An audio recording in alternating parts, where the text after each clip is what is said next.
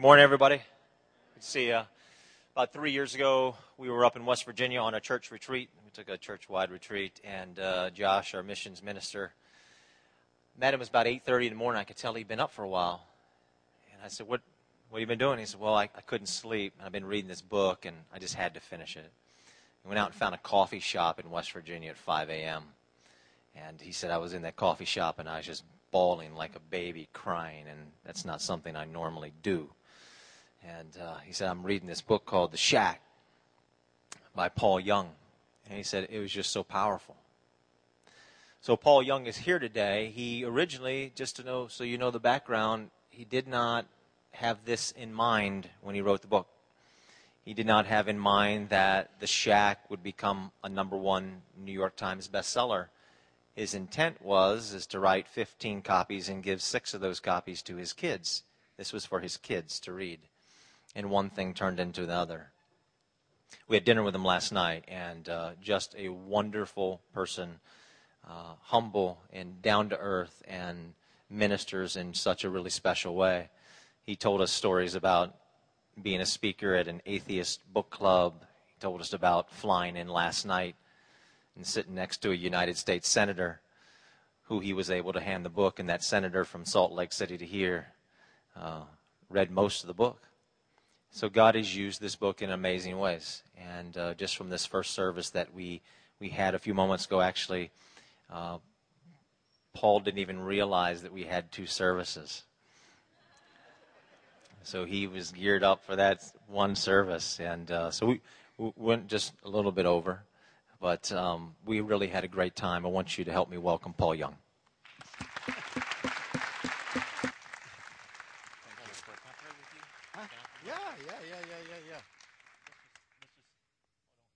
Off just yet. Thank you, Ryan. Let's just have a, just a brief word of prayer uh, for what God is about to do in this place. Heavenly Father, we just exited a very special time. Your presence was here in a very powerful way, and many people were touched and healed. And we feel your presence here still with us now. Have your will and your way in this place. Holy Spirit, we just ask that you would accomplish all that is in the Father's heart. We thank you for Paul. We thank you, God, that his heart is to share his story to share your love and to see people touched and healed to the glory of Jesus Christ. Bless him, Lord. In Jesus' name. Amen. Amen. Thank you. Did I manage to turn this on? Nope. Test one, two. There we go. Okay. Ha, that is so funny. Two services. Okay. That's hilarious. So I didn't feel bad about going a little bit long in the first one. Now I know why I should have felt bad. Sorry about the parking. You know, uh, now here's the other thing. When I stand up, I have no idea where we're going. So if you were here in the first service, sorry, no idea where we're going. Okay, and uh, so as as we go, it'll probably go very different direction from whatever we did this morning because I I'm old enough I can't remember. So, and I like this anyway. This is I never asked for any of this. I, I, I was um, I was trying to write something that Kim, my wife, had asked me to do, which was to put in one place how I think as a gift. And I've written as gifts for friends and family for a number of years, and I never thought anybody else would care, you know, because it's my friends and family. They always love me at the end of the day. So this is all a surprise to me. My girls have told me that I've totally ruined the idea of celebrity for them. It's pretty funny. The um, when I when I wrote this, and I wrote this story in 2005, got it done for Christmas. I'll tell you, kind of a cool story, because the book was never intended to be published. I don't know anything about publishing. I've never published anything, never thought about publishing anything. It never crossed my mind to publish anything. And, um, and so I just was simply trying to get it done for Christmas uh, for my kids. And, and um, Mackenzie's weekend in the book, if you've read the book, Mackenzie spends a weekend that is an absolute transformational experience for him in a place that's called the Shack. And that weekend represents in my life 11 years. And um, those 11 years dismantled my world. And, and it looks like we might be going that direction. Interesting. But, um, but one of the things that's sort of a theme in what I do, wherever I do it, and however the stories are, is that there is a God who is good all the time. I mean, all the time. And a God who is involved in the details of our lives. But the beauty of this God is that this God does not um, usurp our ability to choose and to make decisions. In fact, part of the reason I think evil exists in the world is because God has greater respect for human beings than we do. We would just simply eradicate it and everybody along with it that was involved in it. But God has this relentless love for even the perpetrators. One of the surprises of the book, and there's a lot of things that surprise me about the book. But I, you know, for example, I wrote the section that, where Mackenzie deals with forgiveness. You know, there's that whole scene and going up the mountain, and and it's near the end of the book. And the issue of forgiveness has been all the way through the book. But forgiveness is a process, it's not an event only. I mean, there are certain events that happen, but you still got to work your way through it, especially when that person shows up again or some memory pops in or whatever. And, um, and so forgiveness is this theme that runs through the book. And part of Mackenzie's issue is that there is a kind of a uh, in a sense, clash of wills between him and, and Papa, God, God the Father. Because it's time for Mackenzie now to deal with forgiving the perpetrator, which is like, no. you know, I mean, it's almost like Mackenzie's, and I'm writing from his point of view because I'm Mackenzie. So, um, and the issues of forgiveness in my life, I'm kind of mirroring through the process of the book. And so Mackenzie's kind of like, God, if you're going to be on my side, you got to be hating on the perpetrator like I do. You know? Don't be loving on the perpetrator. Don't be telling me that that's your child, right?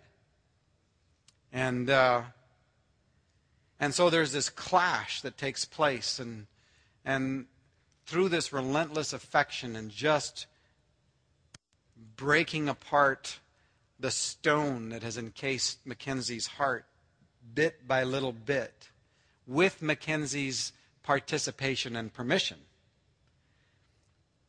he begins to realize that he's got himself in a prison himself. But what I didn't expect was that the book is ripping through prisons. And the perpetrators are reading that same section from their point of view, not Mackenzie's point of view. So they're hearing God argue with the victim, saying, I still care, right? And so suddenly there's this whole different view that's emerged. I was with a gal. She's um, she's a she is a nurse that flies in the helicopters in Afghanistan, and she uh, she sort of had a death wish. That is, she would volunteers with the choppers that she knew were going into the most difficult and dangerous areas that would constantly be shot at. And she was telling me why. And she said, you know, her whole adolescence and the way she grew up, she grew up uh, being sexually molested by her father, and as she called him, my father's brother, her uncle, for at least 10 years. Uh, like almost like once a week. And as a result, she had become a heart of stone and uh, with a death wish. And in Afghanistan, she runs into this book that's going through the military called The Shack. And in it, she runs into the issue of forgiveness. And it becomes front and center for her. And she realizes, I've got to deal with this. Well, just at that time, it so happens that she gets a letter from stateside saying, We need you to come home. Dad is dying, and you're the nurse in the family. So we want you to take care of him the last six weeks that he's expected to live. Well, she sees this as God setting up an opportunity or being involved in an opportunity to have this conversation with her dad. So she flies stateside, and by the time she gets to his bedside, he's dropped into a coma. And uh, she expects him to come out, that at some point he will come out of the coma.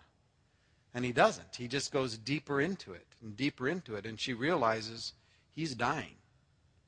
So at 2 o'clock one morning, she pulls up a chair next to his bed and takes his hand and says, Daddy, I am here to ask for both of our forgiveness. And she begins to walk through the damage. This is what you did to me. And this is why I've never been able to have a relationship with a man that was at all healthy. This is why I am self destructive. This is why I hate myself. And she begins to walk through all of this. And then she goes back and holding his hand, she says, This is what I forgive you for, and begins to name every one of those details. I forgive you for this. And she says, Paul,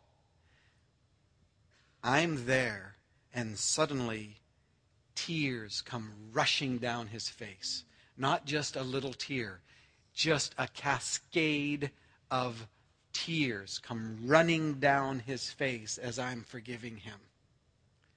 And he died, never coming out of his coma.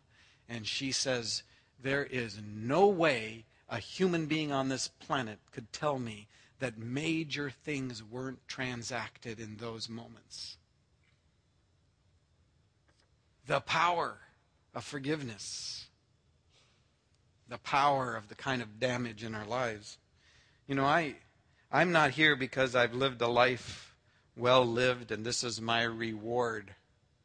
I'm here as evidence that we're being pursued by a God who is full of grace and kindness and relentless affection. I'll give you a different side to sort of the story. I, when when I wrote the book, and then um, my friends kept giving it away, and I had to make 15 more copies at Office Depot. and they give those away, and then I start getting emails from people that I didn't know who wanted to come to Portland to have lunch with Mackenzie, because on the first manuscript out of Office Depot, I put The Shack by Mackenzie Allen Phillips with William P. Young. It was a joke for my kids, you know. And I had to tell Mackenzie that he couldn't be the author anymore. And I was okay with that. And, uh, but the William P. Young stuck, which is kind of funny because nobody in my world knows me as William. My dad's William Henry, I'm William Paul, my son's William Chad, my grandson's William Gavin, and we all go by our middle names. And uh, it was great because when the book finally got published in 07, um, about three and a half years ago, um, people I knew would call me up, go, "Have you read this book by this William Young? I mean, he he thinks just like you, you know." it's great. So, uh, you know, in the fall of 07, when the book started taking off, which was a surprise, because 26 publishers turned it down, so some guys I know created a publishing company, and we pooled our resources and found a printer in Los Angeles, and this absolutely phenomenal thing happened that is really a God thing from the very beginning. Because you have to remember, I, I made 15 copies, and it did everything that I wanted it to do. This is not was not my plan or idea or hope or dream or vision or anything.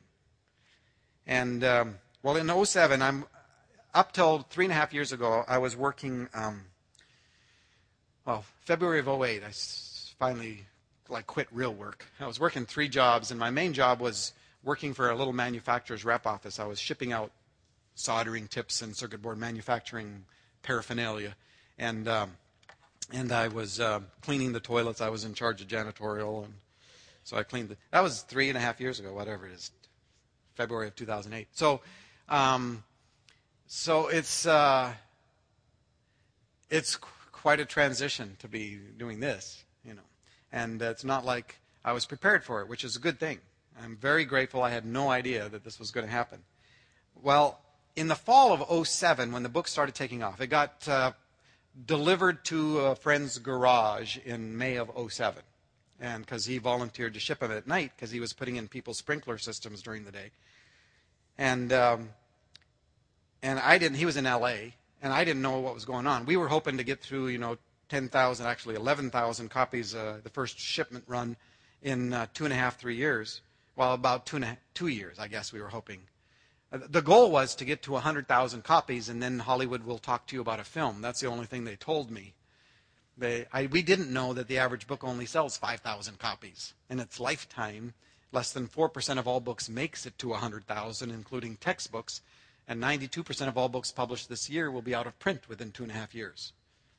Didn't know any of that. I'm thinking 100,000 books. I mean, there's more people than that in Portland. That can't be that hard. totally naive, you know. And uh, so I'm working, shipping out soldering tips and cleaning toilets and stuff in the fall of 07. And I start getting emails. My boss is my friend. His name's Mike. And uh, Mike uh, says, Why don't you have your emails come here? It was kind of cool because we would order cases of the books from Los Angeles and then it was uh, like dealing drugs out of his warehouse. It was so cool, you know, and because uh, people started buying five and then ten and then cases, and you know, and I'd I'd sign them, and so if they'd come to the warehouse, and we, so out of the warehouse in the back of the car, and it was great. I remember this one time this this cop asked me to come meet him for. I had two forensic detectives contact me independently looking for the case files. They thought this thing was real. I mean, like historically real. And I tell them it's a true story, it's just not real. Right? like any parable, right? So I had this cop, and he's in full gear and all this, and we're meeting at St. Arbuck's.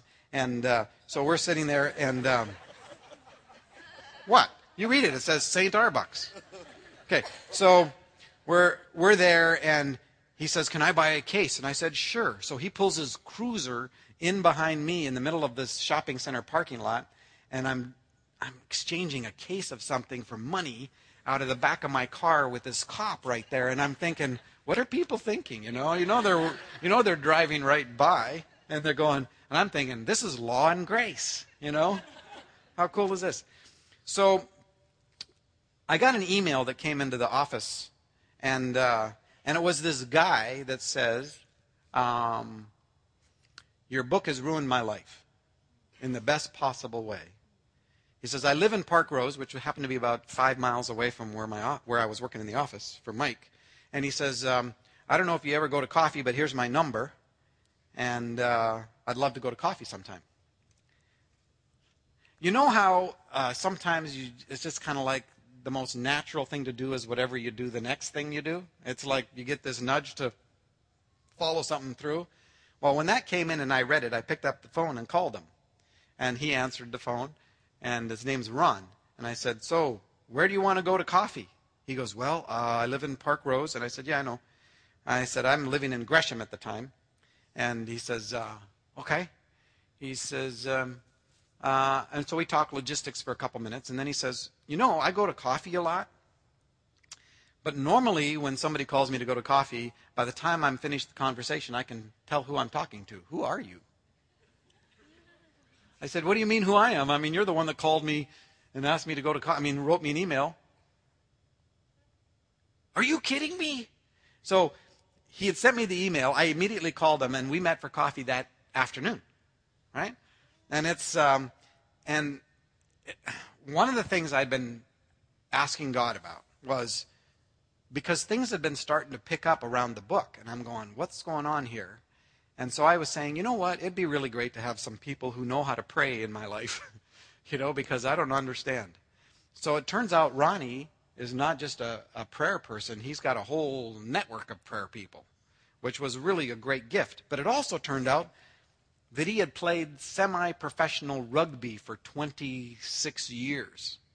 I mean, this is a man's man. He drives contaminated waste products around in a big truck.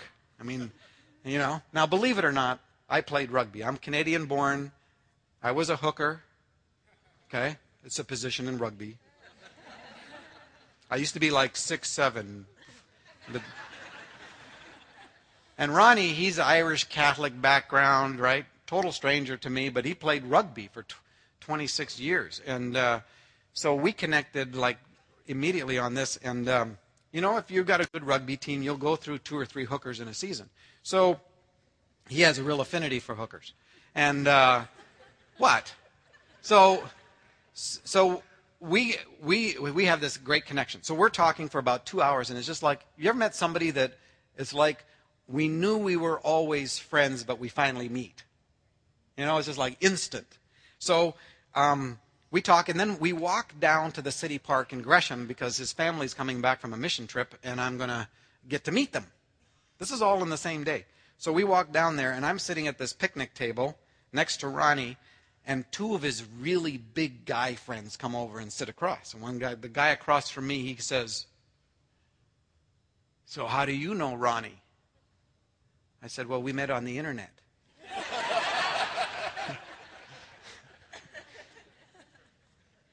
So after that, I was always introduced. This is Paul, Ronnie's Canadian hooker he met on the internet, you know. well, Ronnie and I became instant friends, and he is now one of the best friends in my world. And uh, so about two weeks later, I'm dropping off a, a case of books to him at the post office in Parkrose. And outside the post office, he says, I got a question for you. Why a large black African American woman? Right? If you haven't read the book, there is a large black African American woman in the book. Actually, it's God the Father. But, yeah, get over it. So, um, so he says, why? And I said, well, I said, you know, I grew up in a black culture. I, I grew up, I'm a missionary kid. I grew up in the highlands of New Guinea. I was 10 months old when we went in, so it was my world. And in fact, when I went to boarding school when I was six, it was the first time I consciously realized I wasn't black and it was a huge disappointment. And I'm, I'm still kind of disappointed about it, actually. So, so I said, you know, here I am. I'm, I grew up in a black culture, and frankly, I know some of these large black African American women who are in your face, but you know they love you, but they are in your face. Okay? And I said, you know, in fact, there is a friend of mine, and, uh, and she is a large black African American woman. I worked for a church one time for two years in the late 70s and I was working with college kids because I was one. I know the 20s to 30 year olds, and and Renee was doing music, and she and I became friends. In fact, about a year and a half ago, she passed away last year. But about a year and a half ago, I was with her in her care facility, and she says, "Paul, how come you and I were always friends?" I say, "That's easy. We were the only two black people in that white church." She says, "That's true. That's true." So I'm telling Ronnie, Ronnie, there's a, I kind of built the persona off of this black woman I know named Renee Greenwich. And I look up and tears start running down his face. I'm going, this is a tough guy. What's going on? He says, there was a woman in my life who passed away three years ago who was the single biggest influence in my life spiritually, and she was a large black African American woman named Tony Hill. And I start to bawl because Renee and Tony were roommates. What? Exactly. See, there is a God who is good all the time, who's involved in the details of our lives. And this is part of the beauty of what's going on. Well, a couple weeks after that, we're I, am getting together with Ronnie. I'm trying to do it every every couple weeks. We get together, usually at St. Arbuck's. And so we were at St. Arbuck's one morning, and we're sitting there talking about. As we're leaving, Ronnie says to me, because we're talking about how does God look at us individually, you know, the uniqueness of who we are as human beings. Ronnie says, as he's getting in his truck, he says, You know who God said I am to him, Paul? I said, Who? Ronnie says, God told me I'm his champion. And boy, as soon as he said it, it just like, that is so true about Ronnie. You know? And I said, that's so true. You know who I am? You know, and I've got this kind of off the cuff, dry, weird sense of humor. And um, And uh, so I said, Well, you know who I am, and I'm just kind of making this up, right? And he laughs. He says, Who? I said, I'm the court jester. And he laughs and he gets in his truck and he drives away. I take two steps toward home, and it's like the Holy Spirit, and I've never heard God speak audibly to me, but I've learned to hear the voice. And uh, it was like, No, you're not. Whoa, I was just kidding, you know? And so, I mean, it was so strong that I pulled out my phone and I called Ronnie and I said, Hey, Ronnie, you know when I just said that I was the court jester? He laughs. I'm not. But I now know who I am. Have you ever been in a conversation where you are saying things to the other person and, and you're kind of listening to yourself going, Wow, this is really good? You know? To me, that's the Holy Spirit who comes, lives inside of us, and shares with us things that are true. And so here I am saying to Ronnie, I now know who I am, and I have no clue what's going to come out of my mouth. Right? No clue whatsoever. And he says, So who are you? I said, I am the riddle, the joke, and the enigma that's in the mouth of the court jester. And he goes, Oh, that is so true. And I'm thinking, What the hell did that mean? I have no idea. You know, no clue whatsoever. So I walk back to the house, which was just walking distance from St. Arbuck's, and I walk in and I tell Kim, I had this weird conversation. And I tell her about the whole thing, and then I said, and I told him, I'm the joke, the riddle, and the enigma that's in the mouth of the court jester. And Kim goes, Oh, that is so true. I'm going, I have no idea what that means. But they obviously know, but I'm not going to say, Can you explain that to me? Because then I'd just look dumb, you know? Okay, cool. I'm the joke, the riddle, the enigma that's in the mouth of court jester. So that was Sunday. Monday, Mike, my friend who's my boss, comes to me and he says, Hey, we got an invitation from General Tool to go to a uh, go to resort at the mountains for a for 18 holes of golf and a barbecue. Saturday. You want to go? No, I don't. I don't golf. Hey, I got to tell you, how many golf here? Okay. I was just. This is uh, the rest of you can talk amongst yourself. I was just in uh, like two and a half hours out of Denver. Right now, I don't golf a lot. Maybe. Well, this year I probably golfed almost a dozen times, which is like unbelievably a lot for me. So, um, but I was in Denver to speak up at the mountains, and so I went up in the mountains. And the first thing they did is they took me to a golf course beautiful. We're at 8,500 feet. Thank God for carts. Because, I mean, you can just take three steps up the hill and you're going, you know, because of the thin air. So I'm up there, and, the, and it's, dusk is setting, and we're on a par 5, 400, no, 545 yard par 5 dogleg right. And I crushed my, my, my drive, probably 230 yards, which is really good for me and it kind of was this thing that kind of went out of sight because it was on the left hand side of the, the fairway and it kind of disappeared. So we all hit good shots. We went down there. We found everybody's ball except mine. Couldn't find my ball. And I'm thinking, what? It was a great shot. I'm looking for the squirrel, you know? So can't find it. So I finally had to drop one and I hit my second shot, probably a really good second shot, 15 feet, 15 yards this side of the, the pin. Two shots in a row, you know? So I go down there and I find my first ball 10 feet away from my second ball. The only thing we can, and it's my ball, there's no question about it. And the only thing we can figure out is that it hit the end of the golf cart path or some sprinkler head or something and launched. I hit a 530 yard drive. Yeah, yeah, see? It will never happen again. But I, I think God has got such a great sense of humor, you know, and I had witnesses and the whole thing. It was so cool. So, so anyway, totally aside.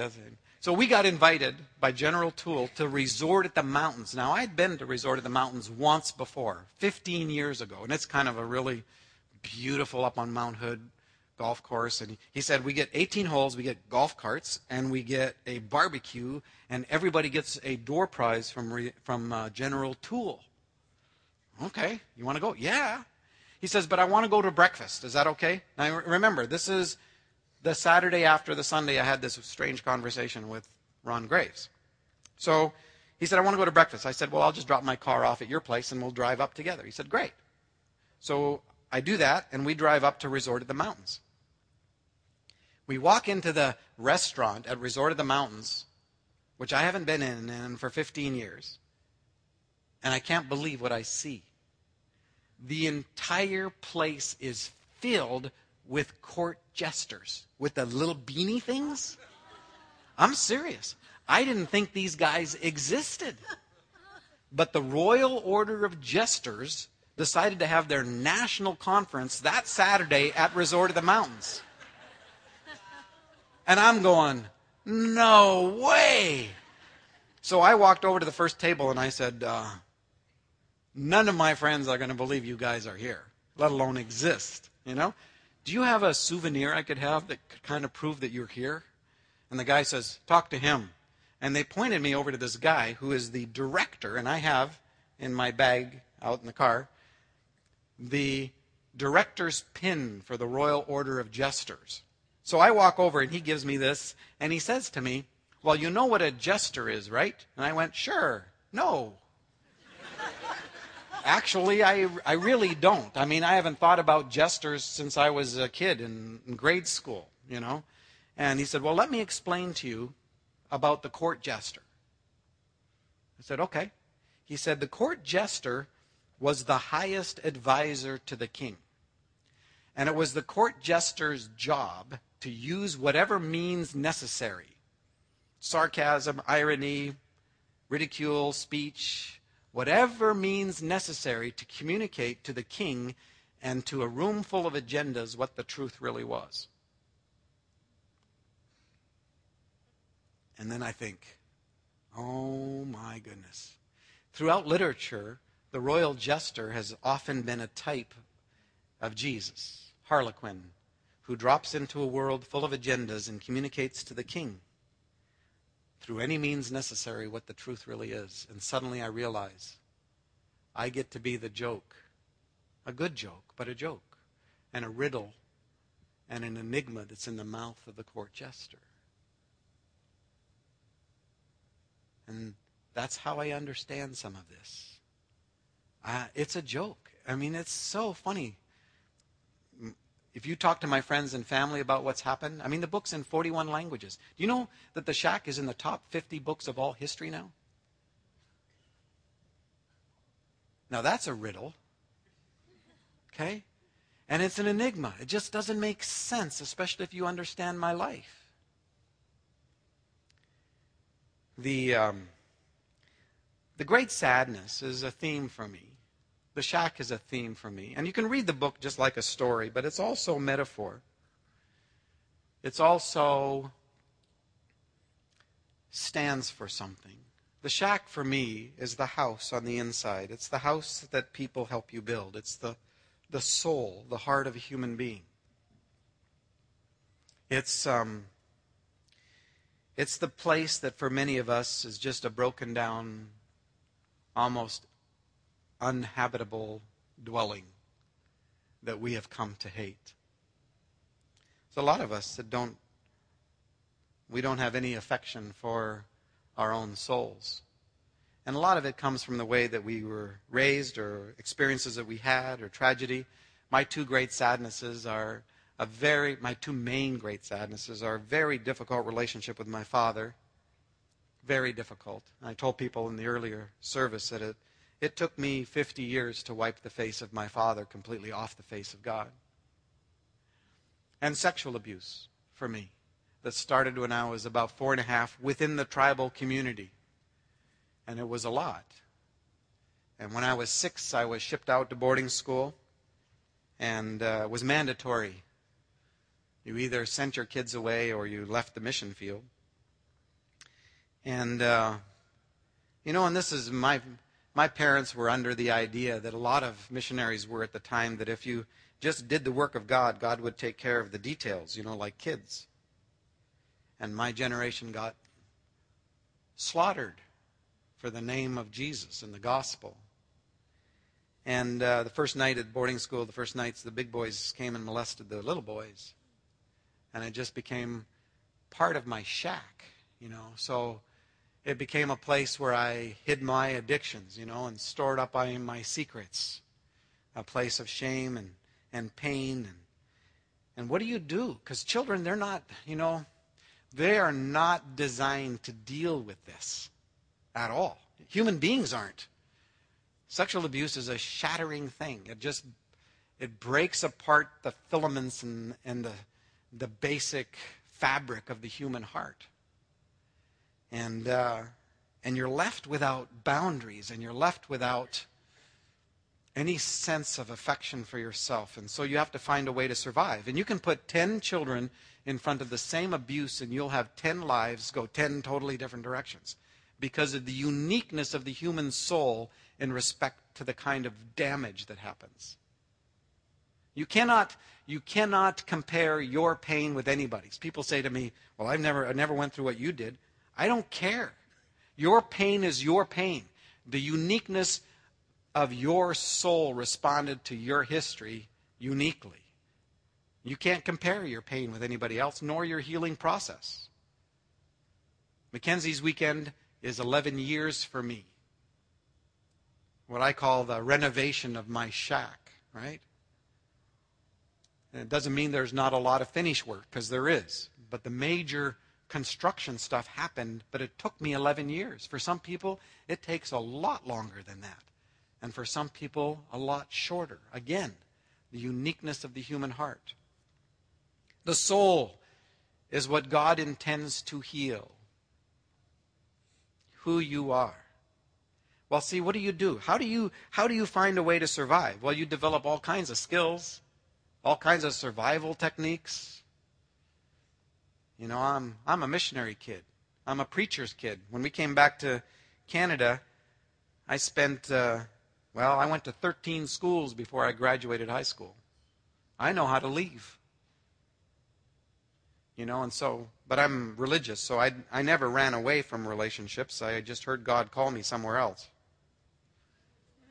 Yeah, anywhere else, you know what I ended up with is I created a facade outside the shack. You know, when you hate the shack, what do you give to people? Well, I built this little thin piece of plywood outside the shack that I could paint as fast as I could pick up people's expectations. Because I didn't live from the inside out. I hated what's on the inside, and I thought God hated it too. And I'm always trying to to pretend it doesn't exist, you know, and rededicate myself and try again. And and so for people, I'd say, and for God, I'd say, okay, so what do you want? You know, how much prayer do you want? Like lots, and how much giving, and how much study, and just tell me what you want. Just tell me what you want, and I can be that. You know, and, and people, I do the same thing. Just tell me what you want. I can do that.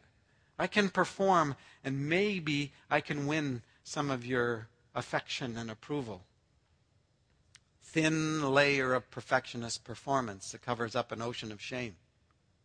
So I'm one thing to one group of people, but this group of people, they want something else. So I'm trying to pick that up. And I don't have any boundaries, so I'm trying to pick up their boundaries and live inside their boundaries. Because I don't have any from the inside. And I've built this facade that I'm hoping will win. See, you know what my hope was? I wasn't trying to be duplicitous. I was trying to be like God and hate the shack right? Because I thought he did. And I was trying to present God and everybody else with something that was perfect. And my hope was that if I could just do it right, one day that little piece of wood would become a real boy. Because I hated the real boy. And I thought everybody would if they just knew. That's why we keep our secrets, because we're terrified if anybody finds out we will lose those bits and pieces of light, you know, the little scraps of affection and approval. But the trap of secrets is, is when people offer us the things that would bring healing to our hearts, the affection and the love and the forgiveness, we don't believe them because they don't know the secrets. If they only knew the secrets, they wouldn't be offering us these things. So we're absolutely trapped by the secrets we keep. And we are as sick as the secrets we keep. And my life was full of secrets. And I'm praying to God, saying, Why don't you heal me? I'm giving you everything I got. I'm giving you my time and my money and my effort. I'm studying, I'm reading, I'm going to Bible school, I'm going to seminary. Why don't you heal me? And the best that I can do is try to rededicate myself and hide it again and try again and move somewhere else and try over again. Maybe this time, if I take a hard enough run at it, I can get far enough down the road that I can get past the impact of all these things. But the addictions, they st- kept showing up. And I have to hear God call me somewhere else.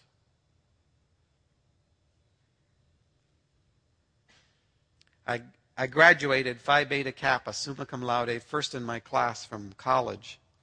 And I walked out thinking, literally thinking, I fooled them.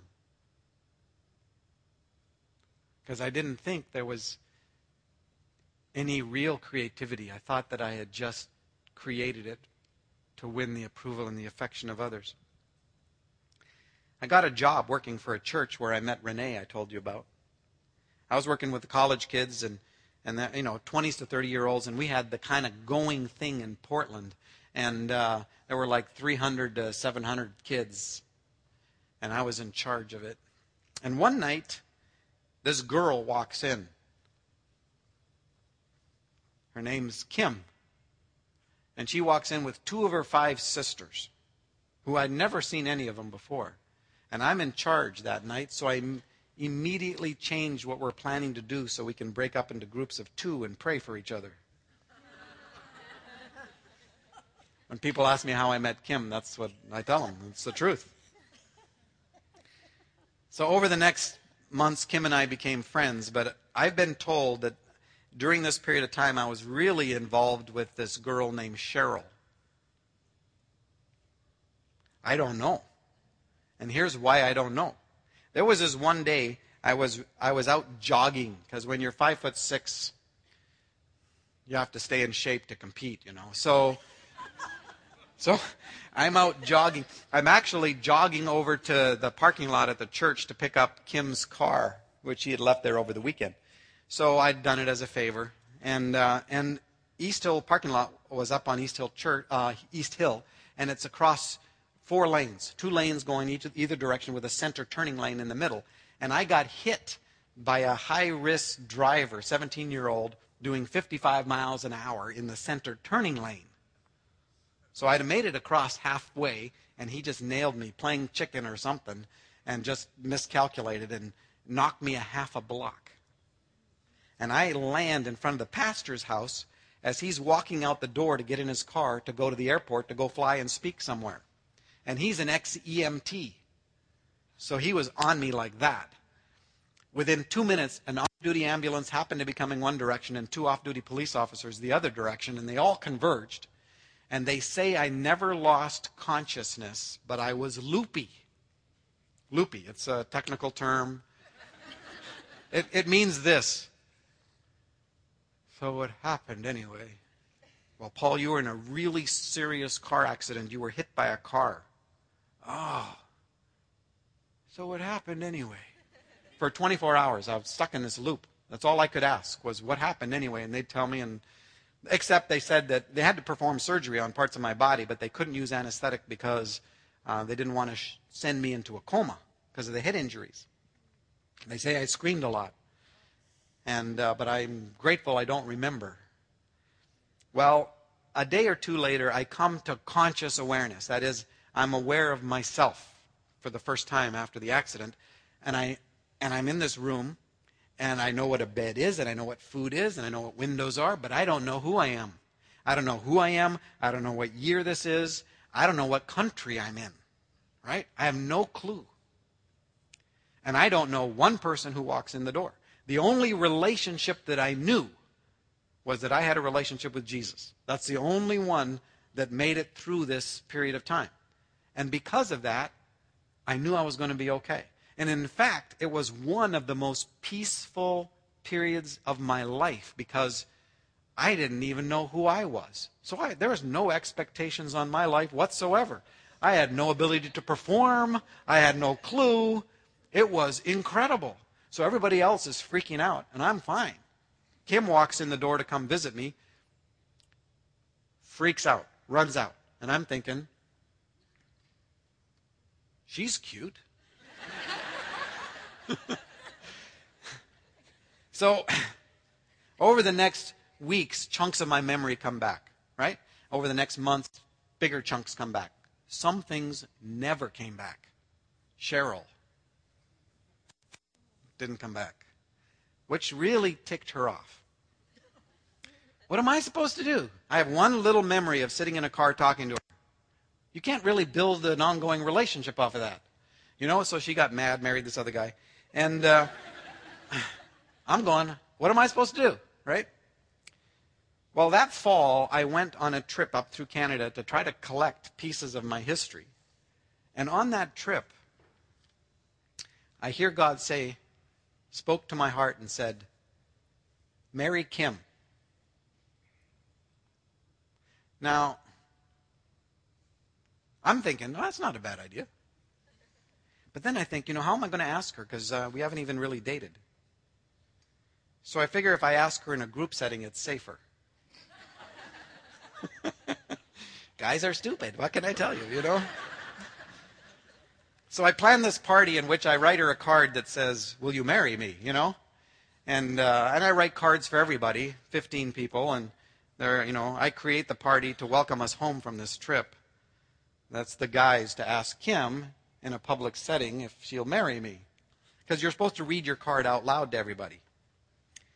I palm hers to the bottom because I figure once she reads hers, the evening is going to go one way or the other, you know. so we go around the circle. I'm 24 years old at the time, by the way. And uh, we go around the circle and we get to Kim. She opens up her card and she says, Will you. Mm? At that point, and she would tell you if she was standing here, this crossed her mind. If I say no to him, he will never ask me again. But if I say yes, I can back out.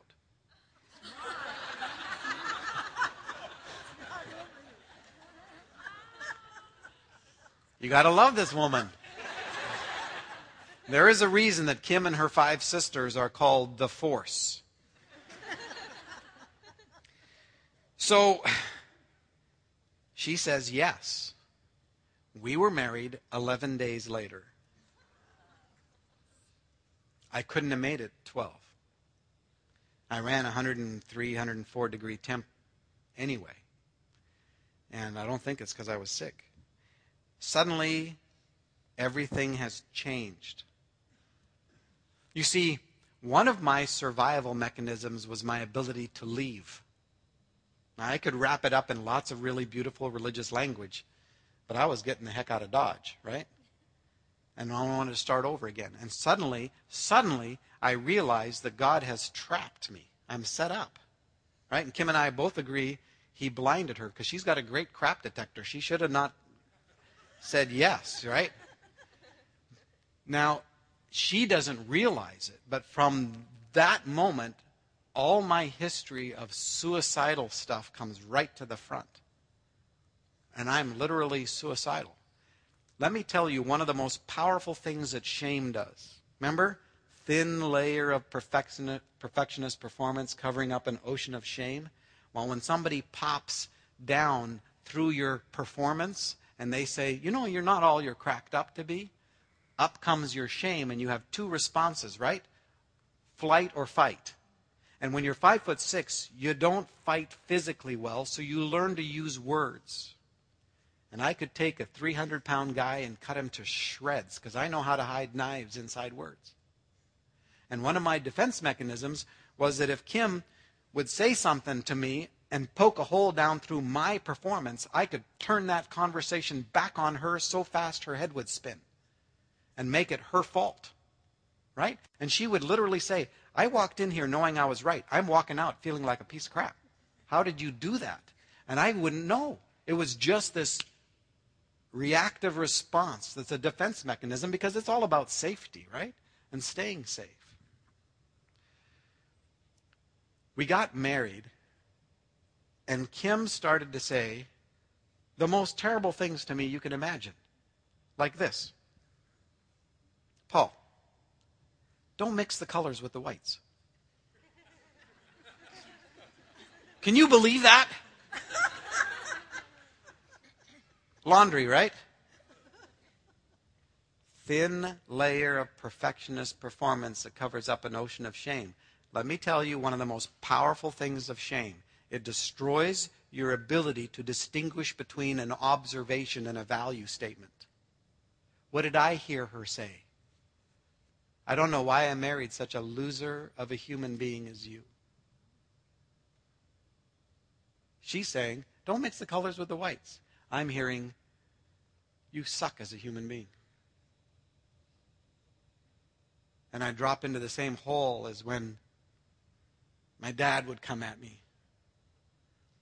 And, and realize my dad is a mixed bag like any human being. He did marvelous, wonderful things. He just didn't know how to be a father. And he didn't know what to do with all his anger and all his shack. So he drugged me into his as well as my own. And when the abuse would happen, you fall into this little place where you just freeze up and you can't think and and you just become small and you hope you just disappear. I never let Kim in the shack. I didn't want her to hate me. But I was living with a woman from Minnesota, North Dakota. These people, they're genetically enhanced to all talk loudly at the same time and understand each other. Right? And I'm from a little religious family. We hide everything, we lie about almost everything. You know, we have to have an order of service when we get together, you know? But I'm a missionary kid and I can adapt. And I adapted. I learned how to be a, a good husband. Better than a lot, but it was from the neck up. Right? Because everything below the neck was just a shattered mess. So I could perform love and kindness and grace. But it's not because it was coming from the heart, because the heart was just a mess. And I'm a good performer. And I'm a good adapter. And then we started having children. And I learned how to be a father, largely because of Kim and her dad. Her dad came and lived with us. Kim's dad lived with us for 17 years. Died on his 84th birthday in 2002, surrounded by kids and balloons. His name is Willard. We all called him Willie. He's the Willie in the book. It's Kim's dad. It's my father in law. And I watched him and I watched Kim and I learned as best I could how to be a father. But underlying it all, the addictions still continued as much as I tried to hammer them down. And I'm still saying, I'm trying. How come you don't heal me? Here's what I'd love to tell you what happened. I'd love to say, you know, there was this day where I finally realized how screwed up I was. So I, I went and got some professional help. And now I'm all better. It's not what happened. Some of us are so damaged that the only hope for us is to get caught. I got caught. My 11 years in the shack started January 4th, 1994, at about 2 o'clock in the afternoon. That was the day that my facade came crashing down, and all I was left with was the shack. That's the day that began my journey to find out that God never loved the facade. And I thought that's what he loved, is my ability to perform for him. And I found he loved the shack, complete with all the damage. I got a phone call from Kim, 2 o'clock in the afternoon. And this is what she said to me one sentence. I am waiting for you at your office, the business that I owned. I'm waiting for you at your office, and I know. That's all it took. What Kim knew was I was in a three month affair with one of her best friends.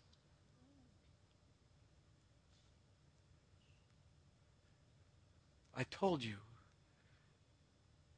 What has happened is not because of a life well lived. It's an expression of the grace of God. I had to make a decision. And there was only one of two choices run away. Why? I was done. Matthew had just been born, our sixth child, who's now 18. And uh, I had to make a choice. And the choice was this face my wife or kill myself. To this day, I don't know how I made it across town and found myself driving into the parking lot of my office where Kim was waiting for me. When you have no facade left, all you've got is this ocean of shame. And I walked in to face my wife, who had already torn the office up, literally.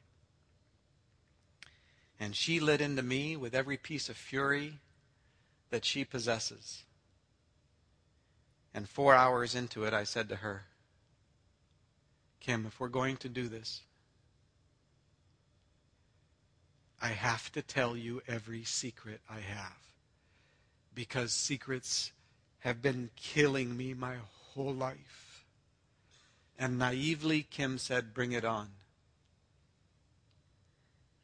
And it took me the next four days to tell my wife all my secrets. And at the end of those four days, Kim was destroyed. And she said, I will never believe another word that comes out of your mouth the rest of your life. And I believed her. She let me stay in our home for two reasons.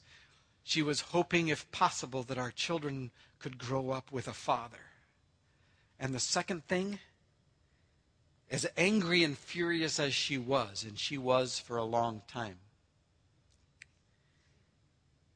she believed I'd hit the bottom.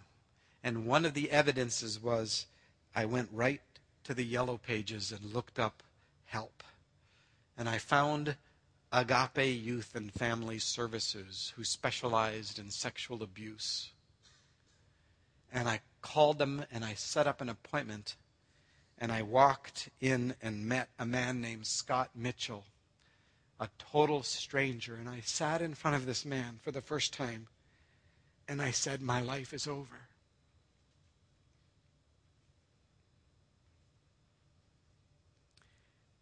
And for the first time in my life, I said these words to a human being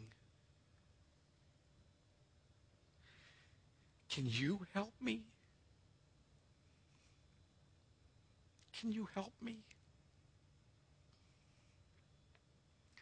Because I knew I couldn't heal myself. I've been trying for 30 some years. And I knew I couldn't heal anybody else. I couldn't heal Kim. And Scott said, Yeah, I can help you, but it's going to take a year and a half. And he said, I said, I'm in. He said, Yeah, right. He said, Everybody who sits where you're sitting, they're always saying they're in. But after a couple months, right before the really hard stuff, you'll bail out like everybody does. You'll feel a little more in control. And I said, Scott, you need to understand something. I don't even trust myself to know when I'm done. I am not leaving until you tell me I'm done. He said, Good. And we began to work. And every day that I was with Scott, I'd call Kim and tell her what was going on. And every day she would say the same thing Yeah, right, whatever. And that was okay because I knew I couldn't heal her.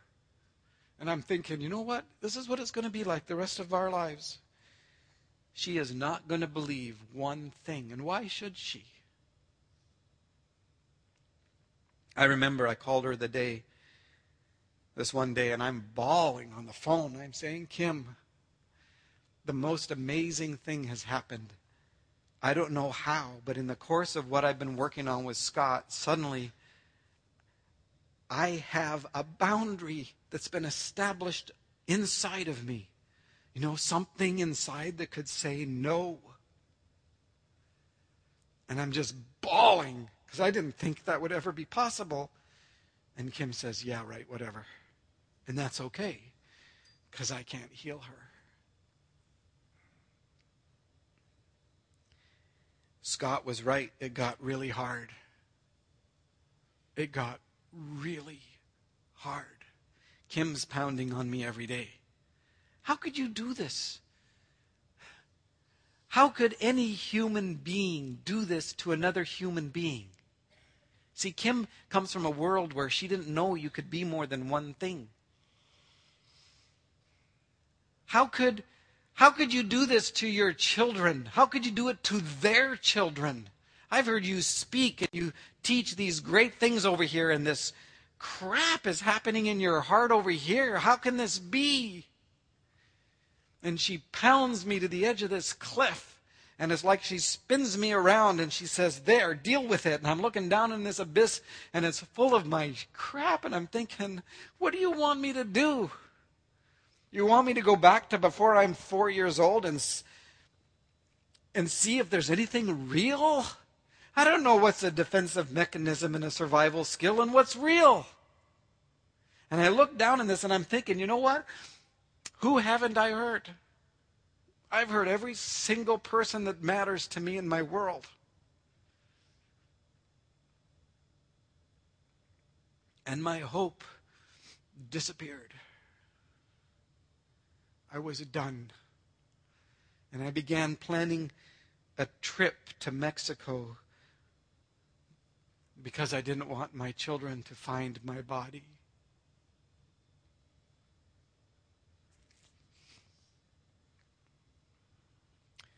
Two friends showed up. One of them went to Kim. His name is Kenny Walker. And Kenny is a broken boy like me, except he didn't hide it. And he goes to Kim, unbeknownst to me, and he says to her, Kim, I am so sorry. This is so not fair. You've been so hurt. You've been so betrayed, and now you're supposed to be the one that forgives. I'm so sorry. I'm so sorry that you've had to come down from the mountain of normalcy to find out what some of us are like. And then Kenny says to Kim, All I can tell you is that Paul is doing the best he knows how right now. But I think if you hit him one more time, metaphorically, if you hit him one more time, you're going to kill him. Kenny had no idea I was standing on the edge of this cliff. And Kim listened to Kenny and just backed off a little bit just created a little bit of space. And into that space came another friend of ours named Kitty. And she says, Paul, tell me where you are right now. And I described being pummeled to the edge of this cliff and looking down into this abyss. And I said, You know what, Kitty? You know all I am? All I am is a little piece of dried up shit. And the wind is blowing it away, and I'm terrified that when it's done, there won't be anything left. And Kitty says, Paul, there is a seed. A seed? I'm thinking there is a seed. And then I think, you know, if there was a seed, even if it was a really tiny seed, something could grow.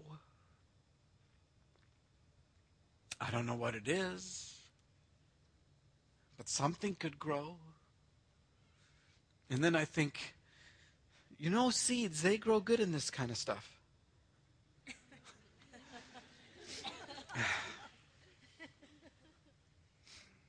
in that little tiny seed, all my hope came back. A seed. That was the last day I've ever been suicidal. And I went back to work. And we worked. Nine months into this, Scott says, You're done. He says, We've never had anybody work this hard and stay with it. And he knew it was because it was life or death. If I couldn't find some healing and change, that started was the first nine months of an 11 year process. It took Kim and I 11 years to heal till the end of 2004. Beginning of 2005, I finally felt one of the healthiest people that I knew. I don't have any secrets anymore. It's a lot easier to live this way, by the way. It takes a lot of energy to keep your secrets going and, you know, keep your different worlds apart.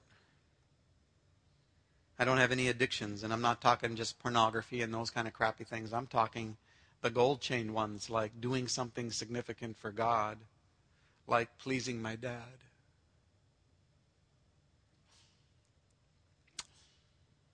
I found out during those 11 years that it's who I am that's significant, not what I did. People ask me if I felt an inordinate sense of the presence of the Spirit of God when I wrote The Shack, and I say no more than when I was cleaning toilets. And you have to understand me. I wouldn't trade any of this for this sense of His affection that it took me 50 years to find. It took me 50 years to become a child. I'm not going back to being an adult. It's way too much work. I like this living inside the grace of one day. And a couple years ago, in front of me, Kim says to my friends, who all know my history because I didn't make this the new secret, she says to them, You know, I'd never thought I would ever say this in my life. It was all worth it. It was worth it. And what she is saying is, there is not anything so dead that God can't grow something in it. There is not anything so broken that He doesn't know how to heal it, or so lost He doesn't know where to find it. It was all worth it. And she's saying, He's worth it. In the beginning of 2005, I finally felt healthy enough as a human being to do something that Kim had been asking me to do for four years was write something for my children that would put in one place how I think. And so I started writing this little story. My prayer, and still is, in 05, I only had a couple left after my 11 years. my prayer, my main prayer was this Papa, I am never going to ask you again to bless anything that I do. You know, because I'm a religious kid. You know, I've been asking God to follow me for years. you know, what's funny is that God says to me, He says, Paul, your adventure or mine. I'll go on yours, but I'm not going to do anything. I am done with that. Let me tell you, it's way too much work. I said, Papa, I'm never going to ask you again to do anything to bless anything that I do, but if you've got something you're blessing and it would be okay for me to be a part of that, I'd be all over it. And I don't care if I'm cleaning toilets or shining shoes or holding the doors open. I just want to know at the end of the day, you did this. And you let me participate. And in retrospect, it's almost like Papa said, Well, Paul, you know, how about if I bless this little story you're writing over here for your kids, you know? You give it to your kids, and then I'll give it to mine. And that's what's happened. So I stand here today as evidence of a God who is full of relentless affection, who loves the shack so much so that Father, Son, and Holy Spirit have climbed into our hearts to heal us from the inside out our souls. You have a faith that is being tested by fire, a faith that is worth more than gold that perishes. And now, you are receiving the goal, the object, the telos, the end of this faith, which is the healing, the salvation, but the word is healing, the healing of your soul. He is in love with you. You matter. And He doesn't heal us so that He can use us. He heals us because He loves us. And then He invites us to play. To the praise of His glory. Amen.